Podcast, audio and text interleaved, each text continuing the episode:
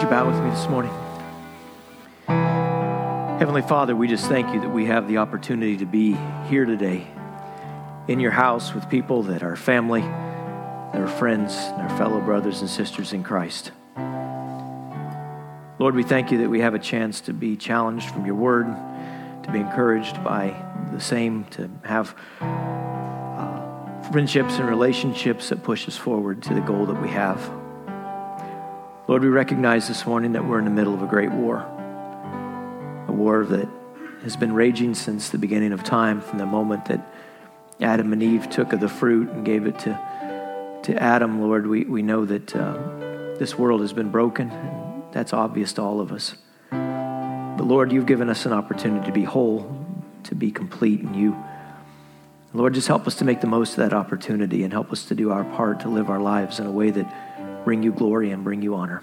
Just pray, Lord, this morning as we open your word, that you would open our hearts to what it is that you have to say to us, and that we might be challenged by the things that we find there, Lord. We pray all this in your Son's name. Amen.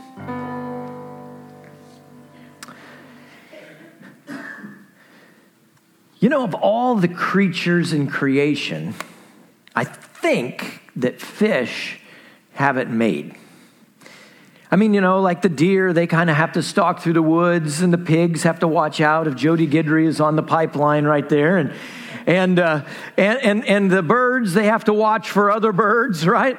And I know there's predatory fish as well, but, but, but but if you're going to go fishing, let's say this afternoon, you're like, man, I, which is not a good time to go fishing, incidentally, but if you were going to go fishing, you're going to go out and you're going to look, and there's a waterway, right? And, and, and to you, all the fish that are in that waterway are completely invisible. It might be loaded full of them, but you are completely incapable of getting one of those fish out, probably, unless you trap it, maybe. But those of you, and probably most of us, have fished here this morning. You guys know that that as fishermen, we make a sport out of figuring out how we can lure a fish to bite on a hook so that we can pull it out of its safe environment and put it in our, on our frying pan, right? And we do that, we, we do that with, with lures that exploit a fish's natural desires.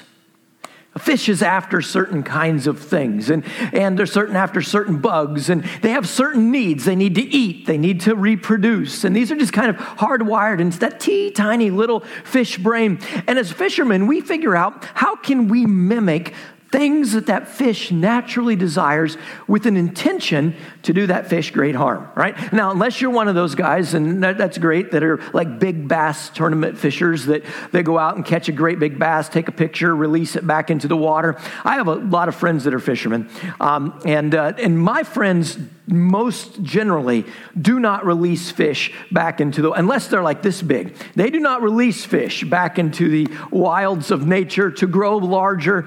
They put them in a cooler and take them home and eat them all right and so you, you get a, a collection of lures. I brought some fly fishing lures today because I want to bring a tackle box with me, right? But some of you guys that are real fishermen, you guys have tackle boxes that look like tool chests. I mean, there's something in there for every occasion.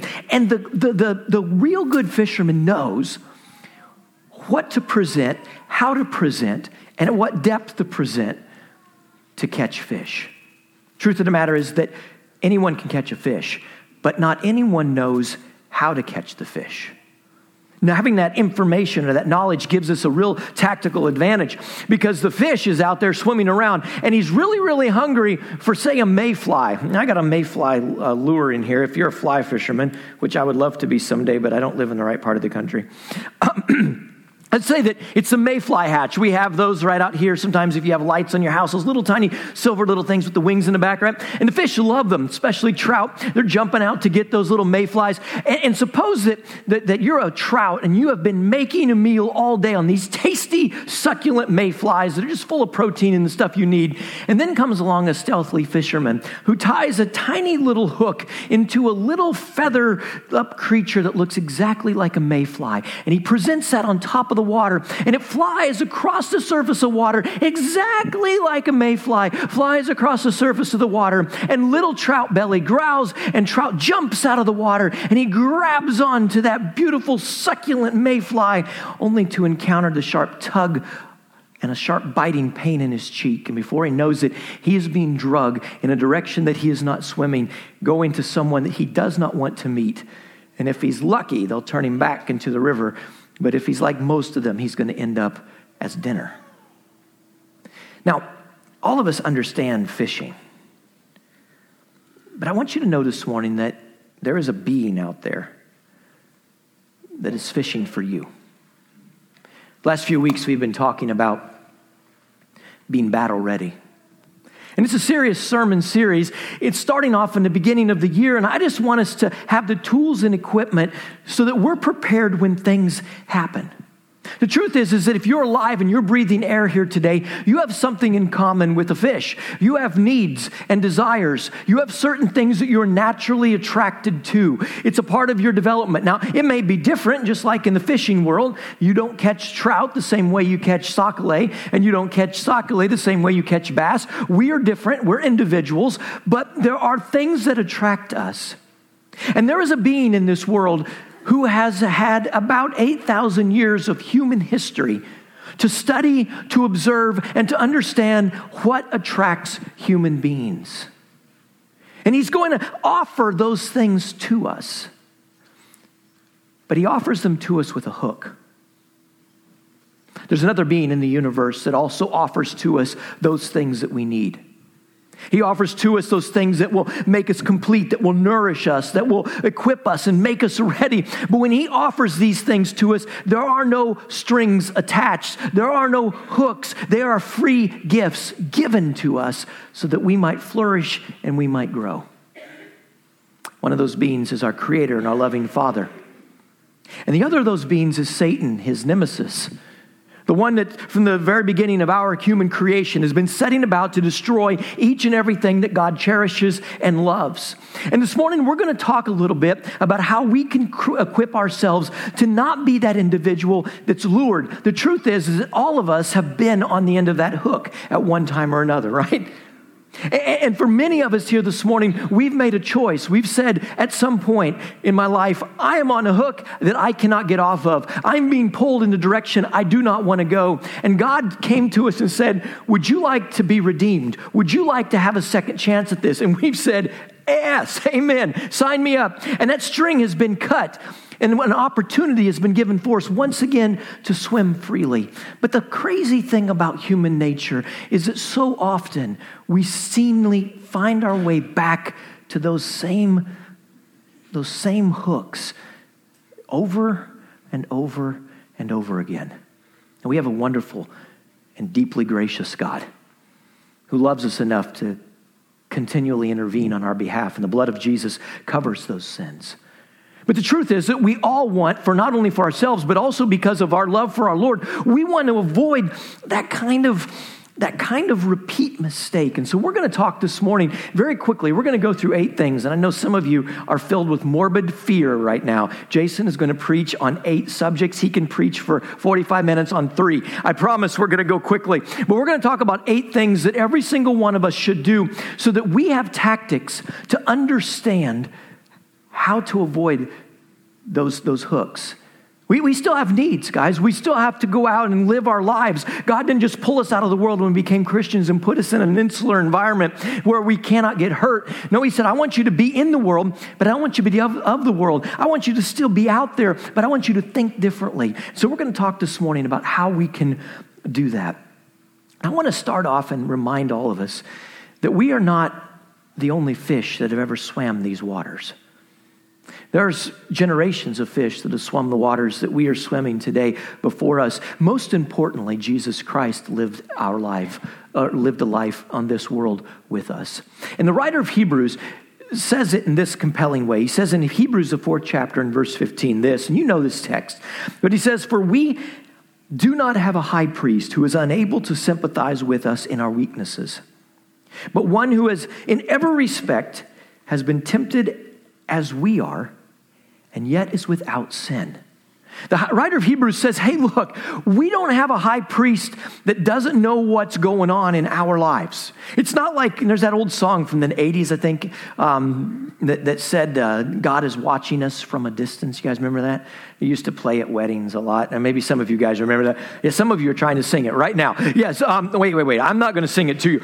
But you know the song. And that idea of that song is, you know, God knows what's going on, but he sees it from a distance. He's a rather disconnected God. You know, there was a song in the 90s, What if God were one of us? You know, just, just a regular person, like one of us, um, like a stranger on the bus. And there's all those people are looking at that and they're thinking, God doesn't really know what's going on. But the writer of Hebrews reminds us, yes, he does.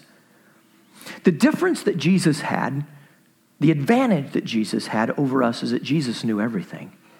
He had complete information. And so when Satan showed up, he recognized who he was. He recognized the tactics he was going to use, and he knew what he needed to do to sidestep that tactic and to live yet another day. And Jesus not only did that for one day, but he did that through a lifetime and ultimately would die as a sinless lamb for our forgiveness. And so let's just start off with number one, because we've got eight of these or so. We got to roll through them. We're going to have to move quickly this morning. Number one is this that we are to pray as Jesus taught us. And I think this is really important. This is something that I did not do for a long time. And I don't know why. Uh, when you look back at it, it, it's the most logical and easy thing to do. Um, I just kind of always thought that, well, temptation is just going to happen, and it will. But, but Jesus said something very interesting in the Lord's Prayer. Matthew, the sixth chapter, if you, if you remember that, the disciples come to Jesus and they say, Lord, teach us how to pray. I'm assuming that when Jesus prayed, his communication with God carried something that was just so powerful and real and genuine that the apostles wanted that. You know, when you, when you know someone has a real relationship, man, Teach us to pray like that. Not like those guys in the temple that have all these flowery prayers, but really don't seem to get higher than the ceiling.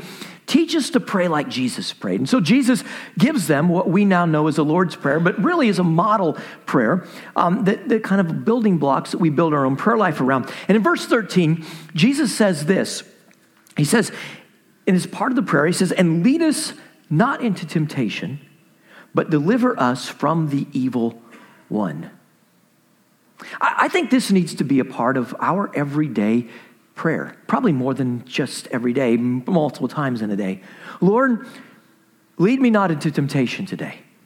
Now, the truth is, we all know that God doesn't lead us into temptation. God isn't like, hey, Jason, come see if this will bite. You know, when I was a kid, my granddad loved to lead me into uh, temptation, um, especially out in the pasture. Uh, my, my, granddad would like to walk alongside of us, and uh, he had been shocked by electric fence enough in his life, or he just enjoyed torturing his grandkids. I don't know which, but he would try to get us to walk by him right close enough to the electric fence, and then he would quickly, simultaneously grab the fence and touch us at the same time. And and it snaps like crazy if you've never had that happen. And he would laugh. He thought that was so funny. All right, pretty soon we got to where we wouldn't walk anywhere but in the center of the pasture with Grandpa. We ain't coming to no fence by you. Um, but, uh, but, but it's not like God is not my grandfather, right? He's not just bringing us up to temptation. The idea there is, is that we are praying, God, you know what's lying in my past today. You know what Satan is planning for me today. I don't know that, but you do. God, route me around it. God, keep me away from those temptations. There's two things in this text that I think are really important for us to recognize. These are really good attitudes for us to have when it comes to sin. Number one is this there is a recognition and admission that any of us on any day are susceptible to failing in temptation.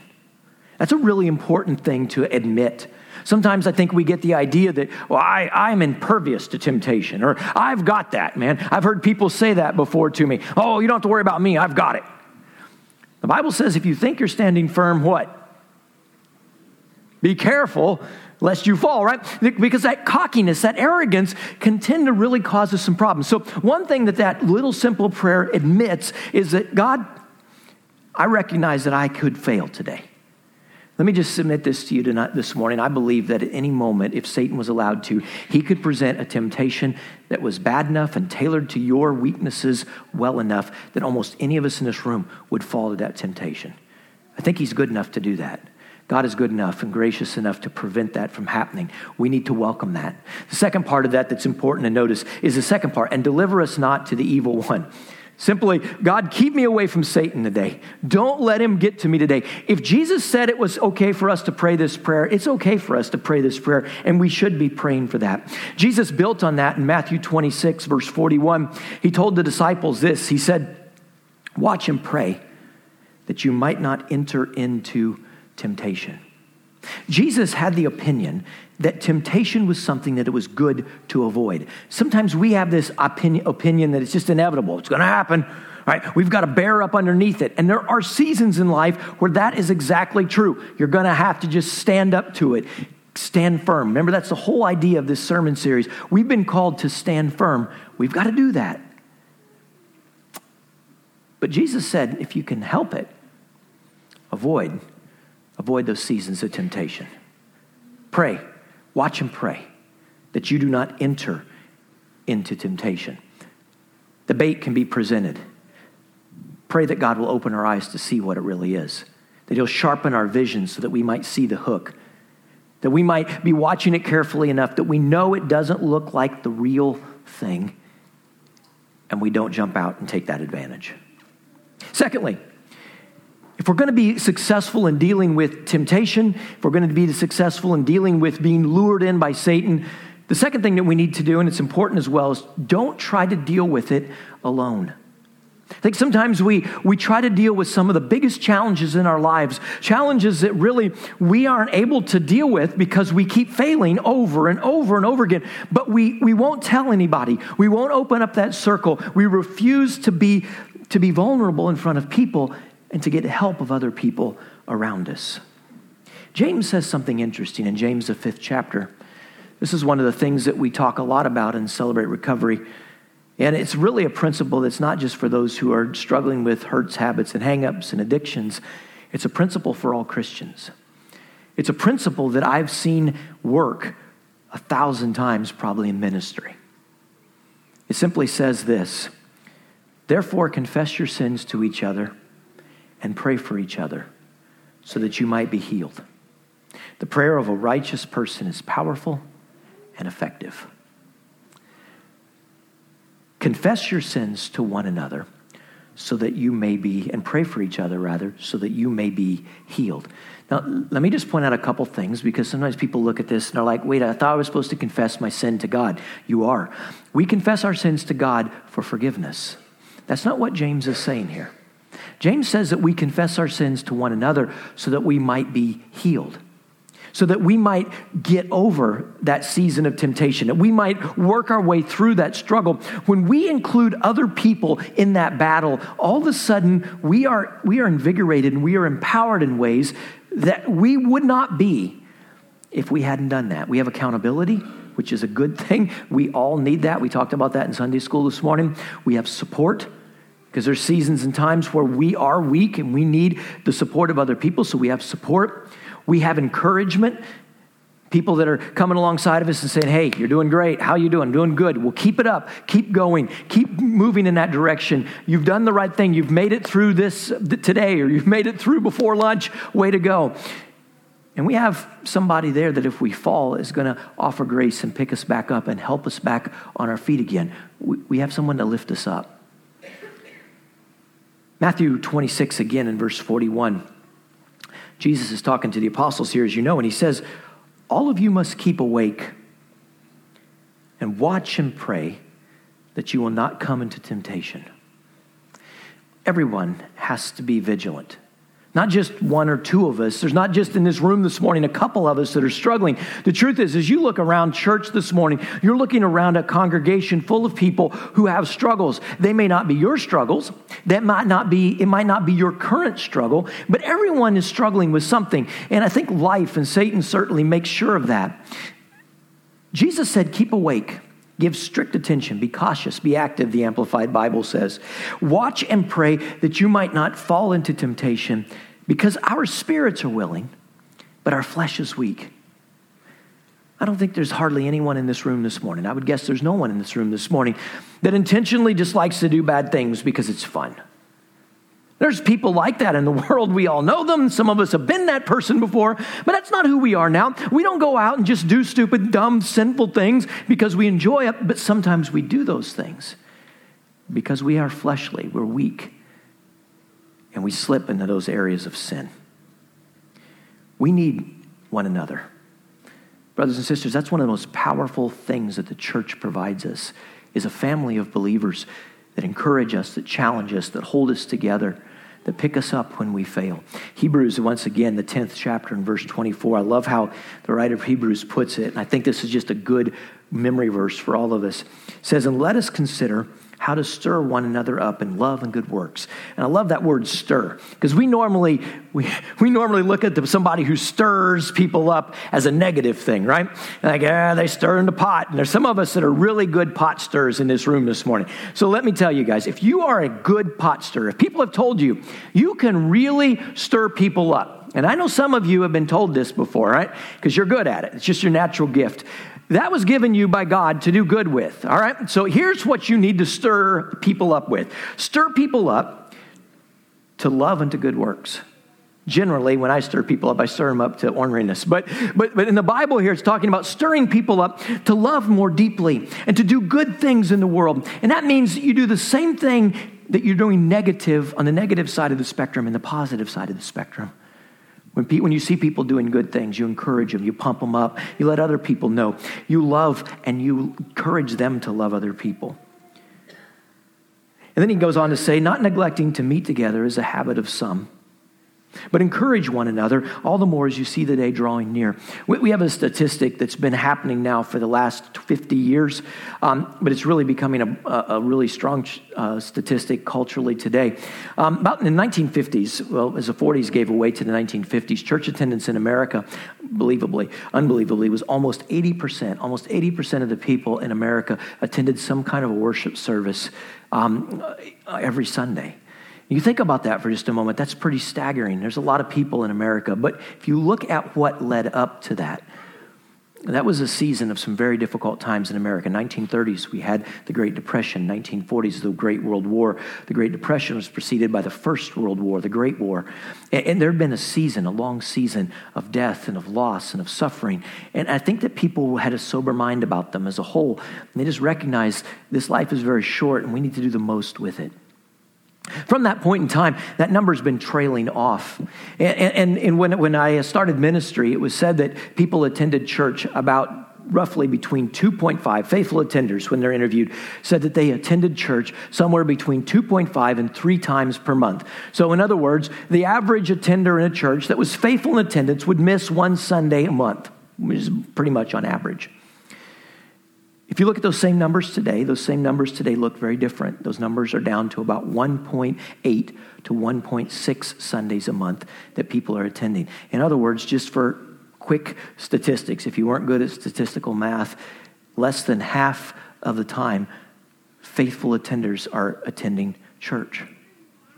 And it's because we live in a busy world. It's because we have a lot of distractions. It's because we have a lot of other ways to get information. I get that. But, church, here's the thing Paul did not say, don't neglect the gathering of yourselves together as a habit of some so that you don't you miss out on learning opportunities. You can learn in a many, many different ways. I want to read this text to you today. I want you to understand why it's so important that you're here this morning. Here it is. He says, let us stir one another up to love and good works, right? Not neglecting meeting together as a habit of some, but encouraging one another, all the more as you see the day drawing near. Our purpose for gathering together as this body of believers this morning is to encourage one another.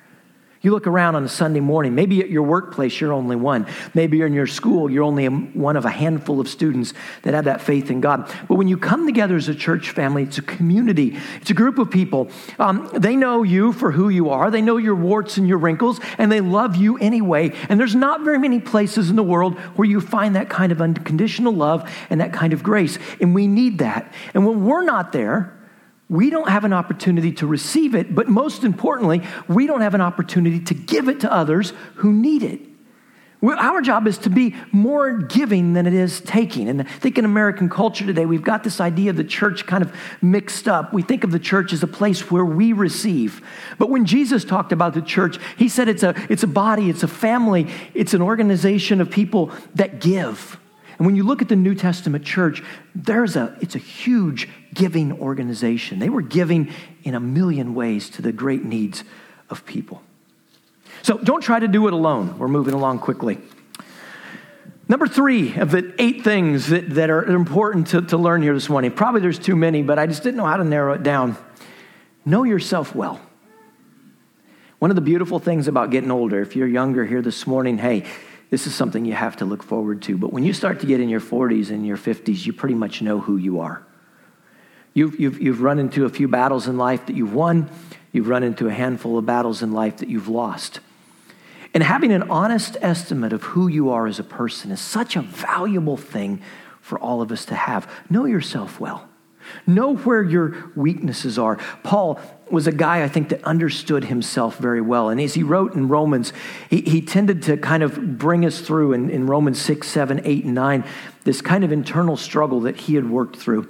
And I just want to pull a part of that text this morning. Really, if you read just Romans 7, you miss the glory of Romans 8. Um, you, you kind of miss something right there.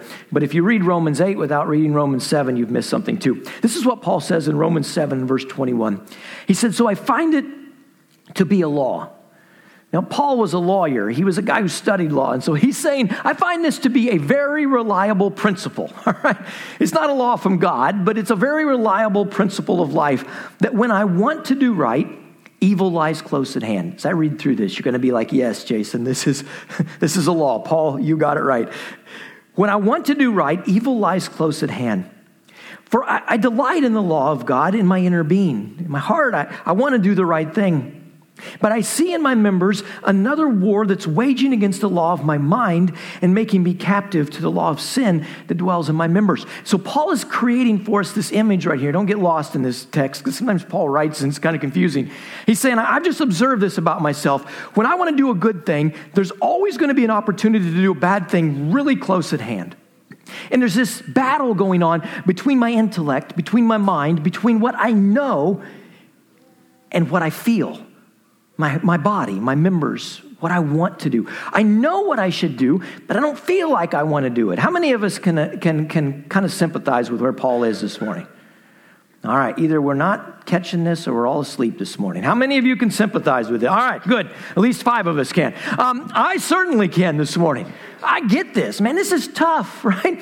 Um, this is exactly the fight that we fight every day. He said, I, I see my members. Uh, are, let's see. But I see in my members a, war waged against the law of my mind and making me captive to the law of sin that dwells in my members. And then he says in verse 24, What a wretched man am I! Who will deliver me from this body of death? Thanks be to God through Jesus Christ our Lord. So then I myself shall serve the law of God with my mind, but with my flesh I serve the law of sin. Now, Paul is not talking about having some kind of duality and living as a hypocritical person. Paul will very strongly come out against hypocrisy. Don't misunderstand what Paul is saying here. He's just saying, I recognize that in my mind, I want to do the right thing, but in my heart and in my activities, I will on occasion fail. And he compares himself. He said, What a broken person, what a wretched person am I. I need Jesus. I hope that all of us this morning have that kind of real sense of who we are. Hope we can look at ourselves in the mirror and say, This is the areas, Jason Quarter, where you're struggling.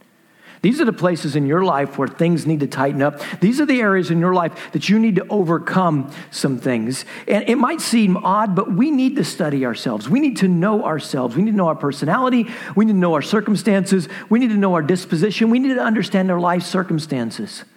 I'm not talking about blaming anybody for anything in life because it really doesn't do any good. We are a product of our own decisions. But how we came up definitely shapes who we are today.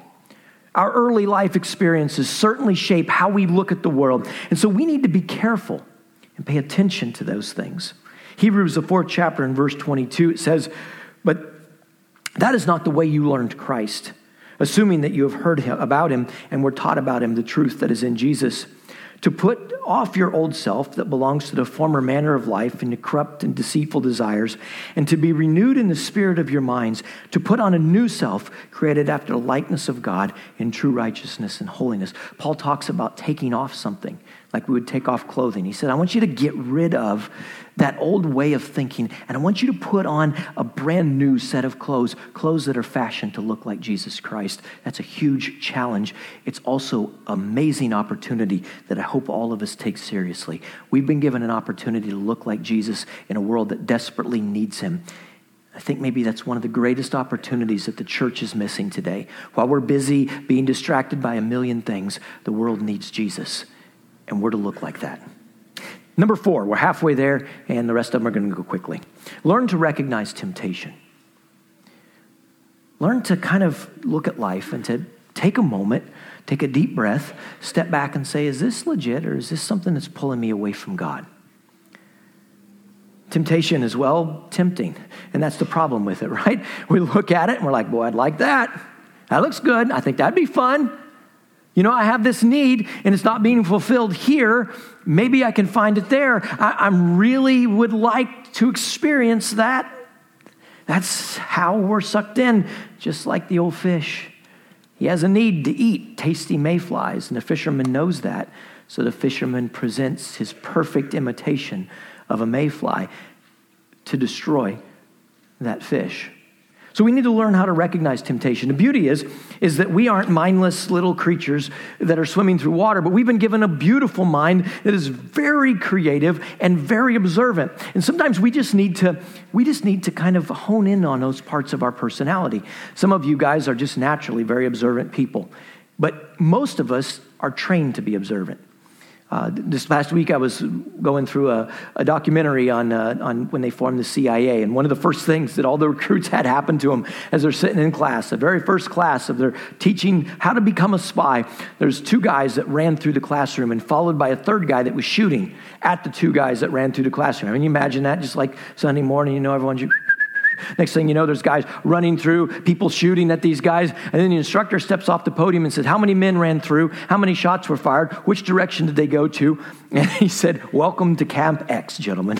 in other words, what he was telling them is, Hey, guys, we are training you to be observant. And we're not in a world war here, guys, but we're in a spiritual battle, and we can't afford just to kind of go with it. We need to look at the kind of influences that are making their way into our homes and into our lives with somewhat of a cynical eye. I really like this TV show, I enjoy it.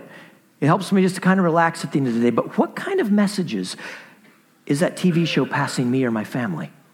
I really like that particular song. This past week, we were with the girls, we were sitting around, we were listening to some TikTok songs, and there's this really catchy kind of TikTok deal.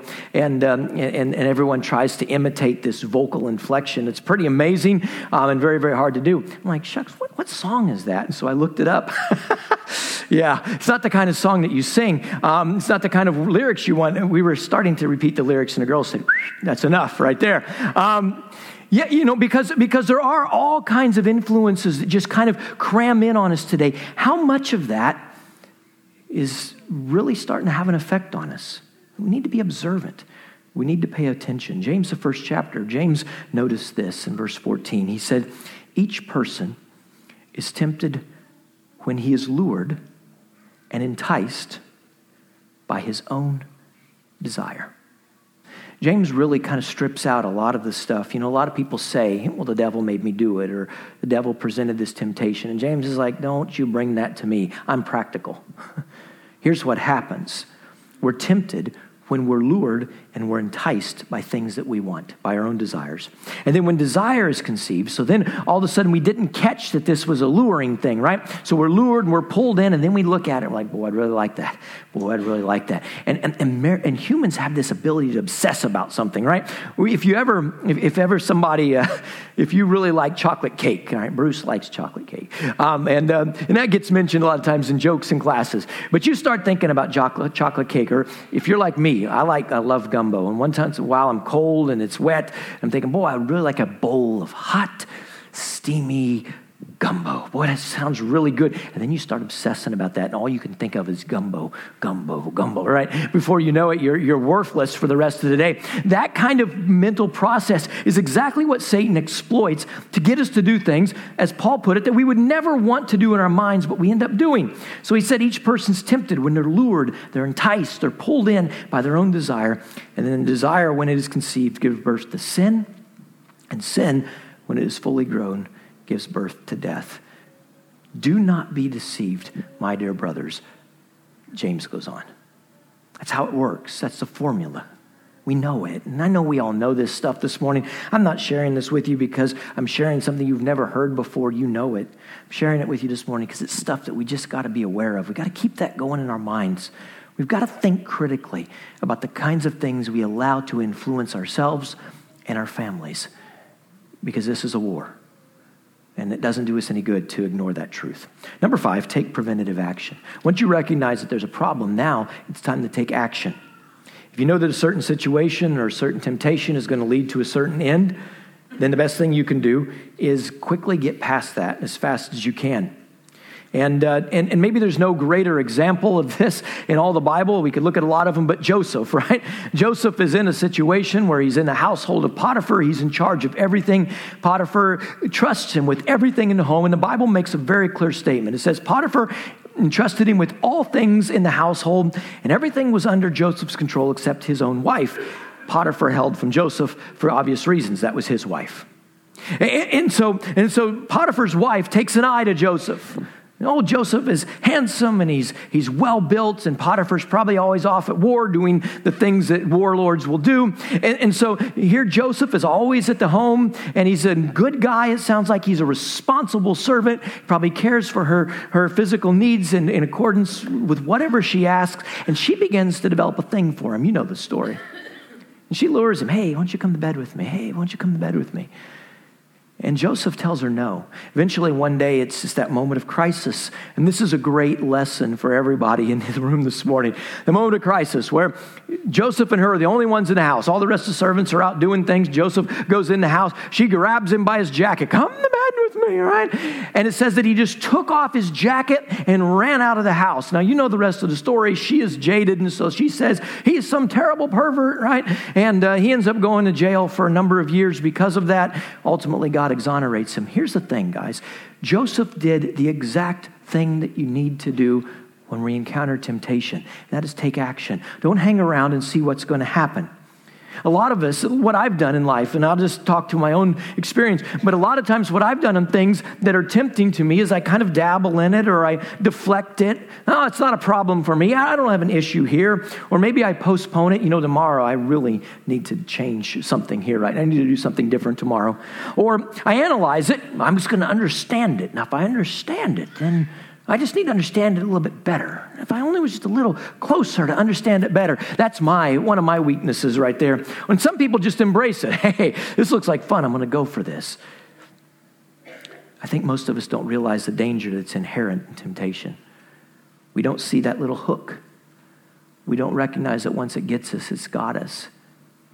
And we're going to be controlled by it. Romans 13 says this. He's, Paul says, but put on the Lord Jesus Christ. We talked about that earlier. And make no provision for the flesh. Let me just repeat that line for you real quick. You guys can read it, but it says, and make no, none. Don't give your flesh any chance to get the upper hand to gratify its desires. Because you and I both know what happens. When we start getting soft on ourselves, we lose the battle. Happens time and time again. So here's some things that we can do, and we're going to run through four of these very, very quickly, or three of these very quickly. Number one, quote scripture to yourself. We're not going to talk about that in the great detail this morning, although it's hugely important, but we've mentioned it two other occasions earlier in this series. Jesus did that when he was tempted. He quoted scripture back to Satan, and it was as much to himself as to Satan. Satan knew the text. Jesus was reminding himself of what God's plan and purpose was for his life. Quote scripture to yourself. And that's one of the most important reasons that we memorize scripture. We know it in those moments of crisis. We can pull it out and say, This is what God says. Even if you don't have the book, chapter, verse reference, even if you don't have an exact memorization of the text, if you know the, the gist of it, and it's good to have both of those former two things, incidentally. But if you know what that text says, you can remind yourself of what you know in your mind. Your mind is more powerful than your body. Your mind can control your body if we force it to. Uh, a friend of mine said this years ago, and I think he's right. At any given moment in life, we're doing exactly what we want to do. But sometimes it's just easier for our mind to let our body run the show. We can't afford to do that when it comes to temptation and to sin. Secondly, or seventhly, um, secondly, the last three, get some rest. I think one of the reasons that Americans are so susceptible today to temptation is that we run, run, run, run, run, run, run, run, run, and we're wore down. Notice when Satan came to Jesus, day 40 of his fast. It wasn't on day one, it was day 40. Satan's challenging Jesus again at the garden in the moments right before he is drug into the city and will pay the price for our sins. Satan must be speaking loudly in Jesus' ear at that moment. Satan knows that when we're physically weak, we are oftentimes mentally weak as well. Now, look, there's times and seasons in life where we'll naturally be exhausted. There's nothing we can do about that. You have a kid, a little baby at home, and she screams and cries all night because her stomach hurts. There's nothing you can do about that. You love the child, you're going to be exhausted. There's seasons in life where we're with a, with a loved one who is, who is dying. And, and in that moment of, of, of their passing, we are constantly attending to their needs and loving them as we should, but we're physically exhausted. There's excuse for that, but, but let's make rest a priority in the other seasons of life. Genesis 2 reminds us that God did something very interesting. It says that on the seventh day, God completed all the work that he had been doing, and he rested on the seventh day from all the work that he had undertaken. God blessed the seventh day and he made it holy because on it he rested from all the work that he had done in creation. This is pre old law. This is way back at the beginning. This is the end of the creation story. Day number seven, God points out, I'm going to rest. And later in the year, we're going to have a sermon about this specifically. But let me just say right now that, that God didn't do this on accident, church. I'm a goer, man. I like to go. I like to go seven days a week, 18 hours a day, because I got all kind of things I want to do. Maybe it's because I'm getting old and lazy, or maybe it's just reality sinking in. That's not the best thing for my mind, not the best thing for my heart. We need to be people that rest. Listen, the being that created this world, God, spoke matter into existence. I don't know how that happened. It's not important for us to understand. We just know that He just said, let it be so, and it was so. And that being, infinitely more powerful than any of us in this room today, felt it necessary to take a day of rest. I think that example was for us. Let's take that example. We're closing with this this morning. This is something to always remember. There is always an escape. Remember, there is always an escape route. It might not be the most pleasant route. It might not be the one you want to take. It may not be the place you want to go. It might not be the thing you want to do. It might be a little obnoxious. It might fracture a relationship. It might make you look a little dumb. But there's always an escape route, and God guarantees that. 1 Corinthians 10 one of the most comforting verses in the Bible when it comes to talking about temptation and challenges. says, No temptation has overtaken you that is not common to man. You're not the first one to be tempted in this way. You're not the only one who's struggling with that. There's a very good chance in a church of this size, you're not the only one in the church that's struggling with that. There's other people that are too. But God is faithful, and He will not let us be tempted beyond your ability. But with the temptation, He will also provide a way of escape that you might be able to endure it. Paul is acknowledging something here that I think Jesus acknowledged that if Satan wanted to, he could tempt us, and, and, and our temptation would be so powerful, and his power would be so great that he could force us to do it. But God will not let that happen. There will always be an opportunity to walk the other way. But there's another word in this text. That word is endure. You'll be able to endure it. You know, sometimes in my life, the reason that I haven't borne up under temptation. The reason I just gave in is I got tired of the fight. When I was in school, I did a little bit of wrestling. And, uh, and, and one of the things about wrestling, when you first started wrestling practice, it seemed like it wasn't wrestling practice at all. They made us in the fall go out and you run. And you run and you run and you run and you run and you run and you run and run until you don't even want to run anymore. You just want to fall down dead. And they would make you put on bag suits and run when you were hot and, and, and, and lift light weights, but just do it a ton, a ton, a ton until your arms just wanted to fall off. And I'm thinking, I thought we were going to learn how to grapple with people, like grab people and do holds and throw people on the mat. And the coach came in and said, Unless you have endurance, you can never be a wrestler. Because if you ever watched any wrestling match, most of that time is spent in tension, in struggle. It's not like there's just a quick move and you get to flip someone over and you're over in two seconds. That happens once in a while, but that's when you're up against a not worthy adversary. Guys, we're not wrestling with an unworthy adversary. We're wrestling with an adversary that's been wrestling for 8,000 years. It's going to be a struggle, and it's okay. Struggle. Because we, we, we get so much from that. I read through uh, Vine's Greek dictionary and the word for, uh, for uh, temptation, and it said this in the end of it. It said, There are trials that are permitted for a beneficial purpose that we might grow. It's in those moments where we're just white knuckling it and we're saying, God, I'm hanging on here, but not much longer. It's in those moments that we actually grow, that we develop character, that we become people that understand a little bit more about ourselves and the real weight of the fight that we're in. Sometimes God's going to let a little temptation roll through, and we're going to have to fight with it. There's always a way out. Look for that way out. And if there isn't, just keep hanging on. God will provide it. We're going to stand together and we're going to sing today. And I thank you guys for your great attention this morning.